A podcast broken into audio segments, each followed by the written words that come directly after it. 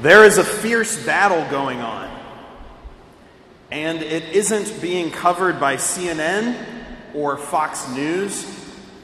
It is not thousands of miles away, and as truly awful and tragic as the current war in Ukraine truly is, the consequences of this fierce battle are somehow infinitely more costly more important than any worldly conflict in all of human history. Because this fierce battle has eternal consequences. I'm talking about spiritual warfare. And this war is happening in each and every one of our souls right now. There could even be some sort of enemy tactic trying to make you not listen to me right now, or maybe distract you just a little bit so you miss something. Who knows? The battle is happening right now. Christ battled Satan in the desert, enduring temptation after temptation.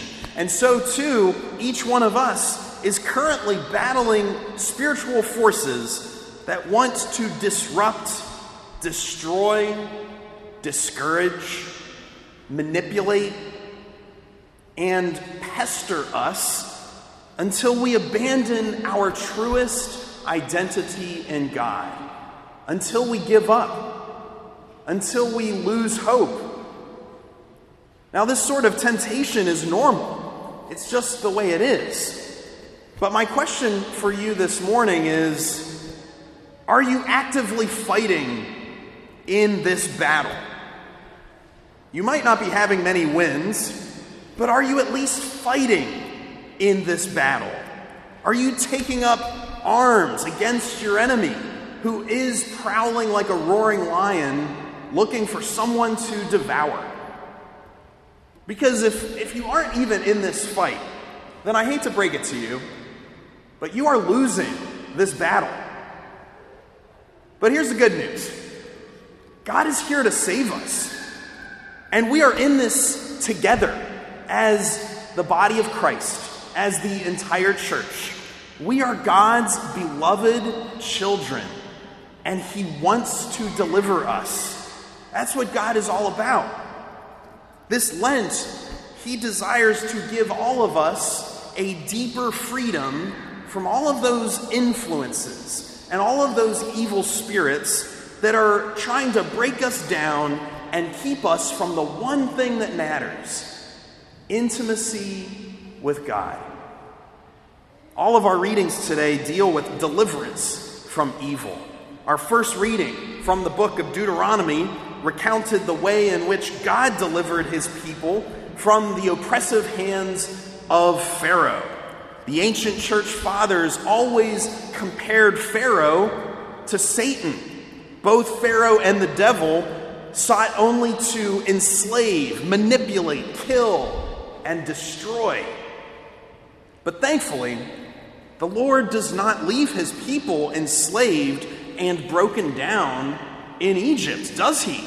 As the scriptures say, he brought us out of Egypt with his strong hand and outstretched arm, with terrifying power, with signs and wonders. God struck down and destroyed Pharaoh and his chariots in the Red Sea, washing them all away, didn't he? Setting the Israelites free to go and enjoy the promised land. The church has always seen in this beautiful story a powerful foreshadowing of Jesus delivering us from the clutches of the devil, freeing us from slavery to sin and disobedience through the cleansing waters of baptism. Our psalm today is also all about God's powerful deliverance from evil forces. Specifically, it speaks about the authority that we do have by our baptism as Christians over the power of the devil. You shall tread upon the asp and the viper. You shall trample down the lion and the dragon. We are not defenseless against temptation.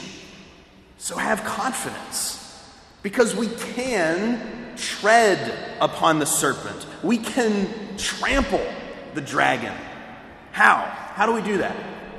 Well, certainly not by our own strength. We are weakness itself. But our second reading from Paul's letter to the Romans gives us the key. Everyone, he says, everyone who calls on the name of the Lord will be saved. Everyone. The name of Jesus is powerful, it drives out demons. The name of the Lord, Jesus, is itself a prayer that terrifies and disarms hell.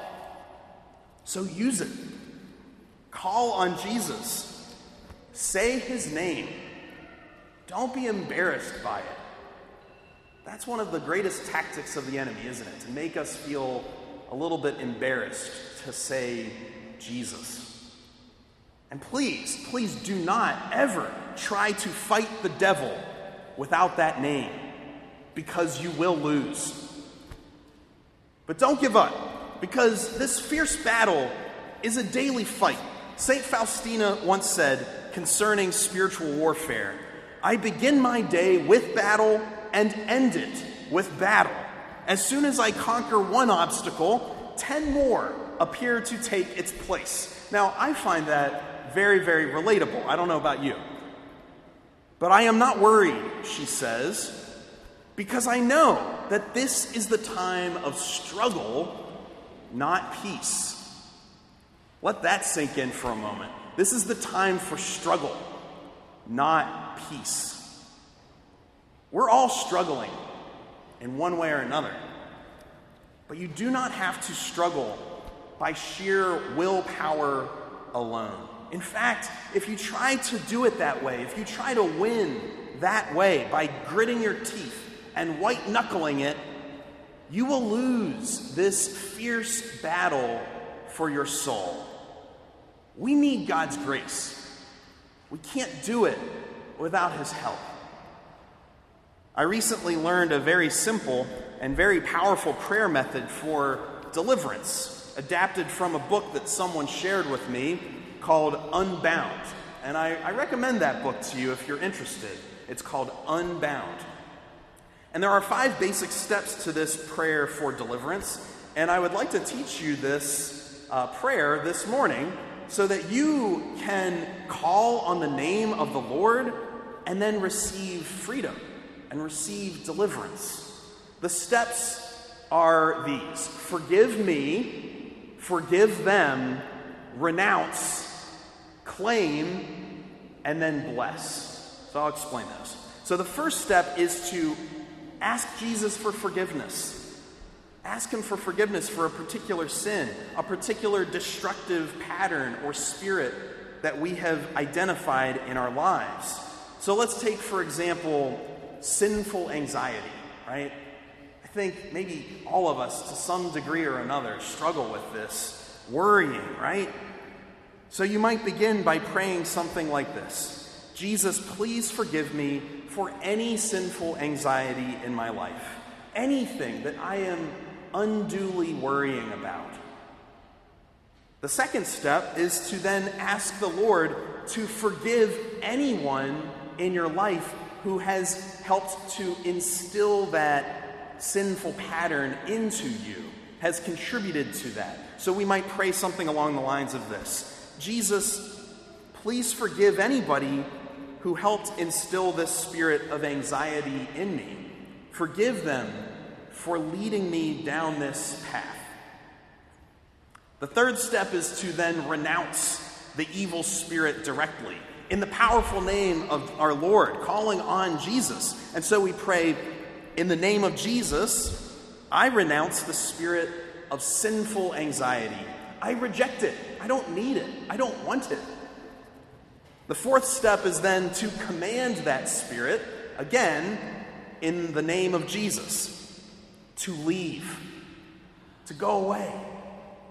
Again, claiming that power of the name of the Lord, praying something like, in the name of Jesus, I command this spirit of sinful anxiety to leave right now. Right now. And then we believe that that is possible because God is powerful. The fifth and final step is also very crucial because after asking Jesus to drive out that destructive spirit, we want to then invite his blessings to come and rush into us and fill us up with good things, with blessed things. And so you could pray something like this Jesus, please bless me with trust and with a firm conviction of your presence in my life. Let me never be controlled by fear. Give me freedom to love you. Forgive me, forgive them, renounce, command, and then ask for blessing. You can repeat that five step process over and over and over with various different kinds of sins and faults and struggles whenever you discern something new that needs to be healed in your heart. So try praying it for things like bitterness or hopelessness or lust or pride or stubbornness or envy or distrust.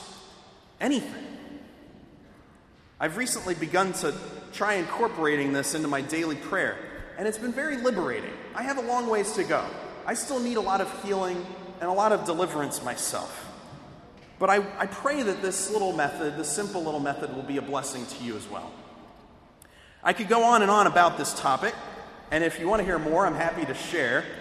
But at this point, I will resist that temptation and uh, leave you with just a word of encouragement. God wants you to win this fierce battle. In fact, He wants you to win more than you want to win. The Lord has, in fact, already won. And so, this Lent, take the first step of claiming that victory in His name.